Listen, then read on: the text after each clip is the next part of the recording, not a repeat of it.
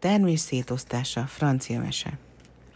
Mielőtt emberek éltek volna a földön, csak az Isten és az ördög létezett.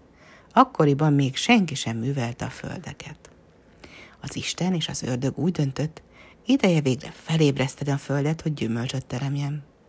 Az ördög erős volt, mint egy oroszlán, Isten gyengébb alkatú.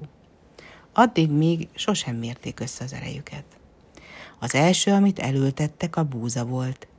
Mielőtt elvetették volna a magokat, hogy később ne legyen vita belőle, Isten megkérdezte az ördögöt.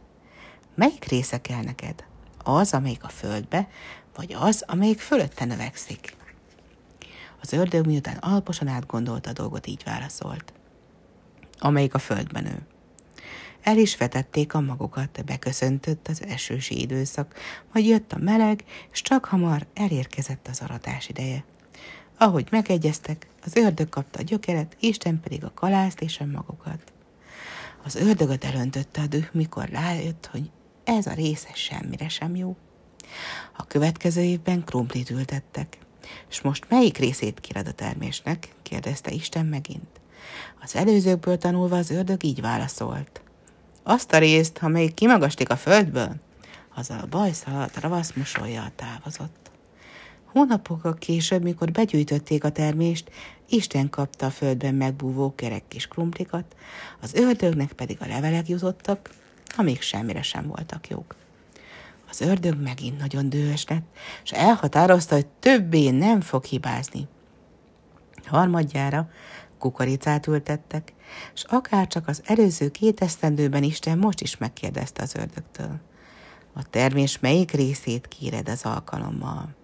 A két végét, amelyik a legmélyebben és amelyik a legmagasabban nő, válaszolt az ördög. Mikor a kukorica megérett, Isten kapta a kukoricacsöveket, az ördög pedig a növény gyökerét és csúcsát, melyeknek ezúttal sem látta hasznát. Az ördög rettentő mérgesen viharzott el.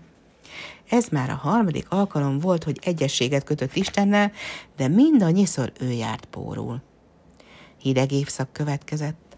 Az ördög épített egy kőházat, hogy megvédje magát a fagyos szelektől. Isten gyönyörű jégpalotát épített magas tornyokkal és lenyűgöző oromzattal. Annyira pompás volt Isten palotája, hogy az ördög szemet vetett rá. Meglátogatta Istent, és színlelt kedvességgel így szólt hozzá. Szeretném megmutatni, hogy nem neheztelek rád. Az én kőkastélyom talán nem olyan szép, mint a jégpalota, de biztosíthatlak, hogy nagyon erős. Szeretnéd elcserélni velem? Isten belement a cserébe.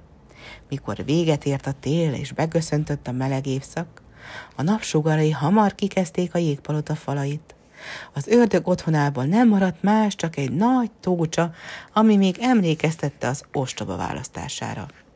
Akkor az ördög megértette, hogy Isten jól ismeri a természetrendjét is, hogy hatalma határtalan. Mérgében levonult a föld alá, hogy ott éljen. Azóta is feledni igyekszik megalázó vereségét.